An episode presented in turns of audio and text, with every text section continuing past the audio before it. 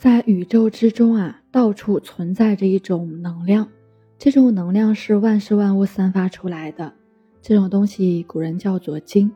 精呢是场和内气乃至万事万物的基本构成物。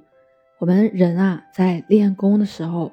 因为自己的场比平时呢增强了，它能够将附近空间的精吸附到身体的周围，使你的场变得更强。又是因为精神内守，整个人你的磁场是以自身为中心的，外界的精和场不断的渗入到我们的体内，成为内气。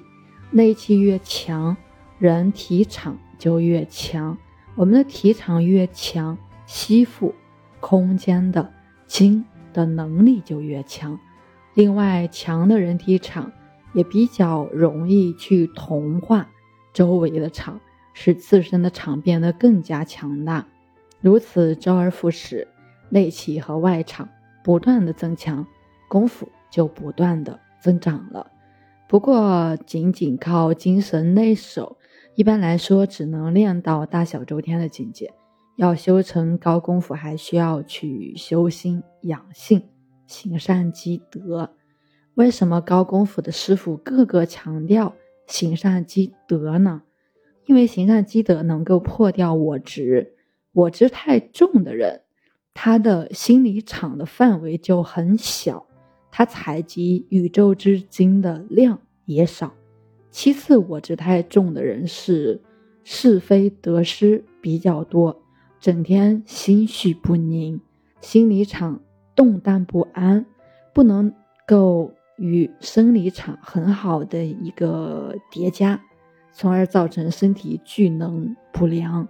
再次就是我执太重的人啊，他不能够去很好的去同化他周围的一个气场，甚至会跟周围的气场呢会产生一些冲突等等，这样的话他的功夫是不能够进入高层次的。说到这个行善积德，很多人都知道，我们经常会讲到性命双修，命功呢靠失传，性功靠自悟。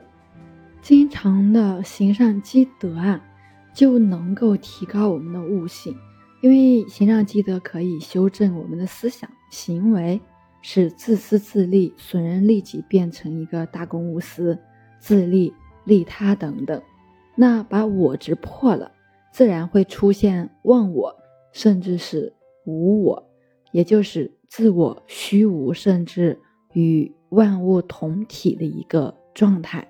这才是高深的一个境界，是高功夫的一个状态。所以想要练成高功夫，必须要性命双修，行善积德。这不是社会道德教育啊，是我们每个人想要修炼高层境界的功夫必须具备的一个素养，基本素养。因为有很多人就是卡在了修心修心这方面。修心啊，其实第一个就是行善积德，给自己呢增长福报，增长慧根。第二个呢，就是要去增长能量，让我们的元神觉醒，这样我们的悟性才会提高。我们还要明白一点啊，宇宙人生的一切啊，是先有场，而后才有事物的，就是我平常所说的心想事成，有求必应的原因所在。就当你有某一个心愿时，那你的场中呢，就有了跟这个心愿有关的信息。随着时间的推移，这个信息的能量就会越聚越强，从而呢影响周围的某些人事物，甚至最后出现心愿那个结果。那哪一类的心愿容易实现呢？当然是自利利他的心愿最容易实现了，因为天地万物它是无私无欲的，他们的场也是无私无欲的。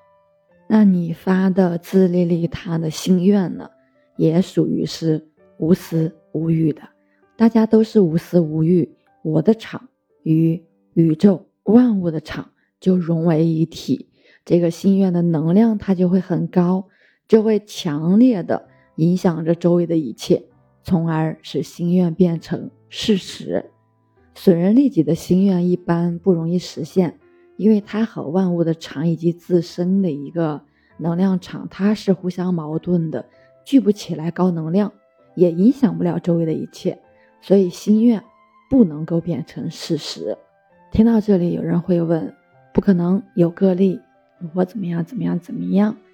所以啊，其实损人利己的心愿它偶尔呢也是可以实现的，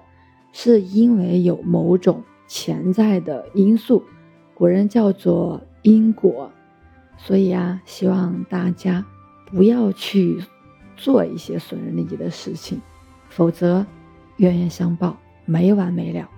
这都是有针对性的意识能量的一个流转。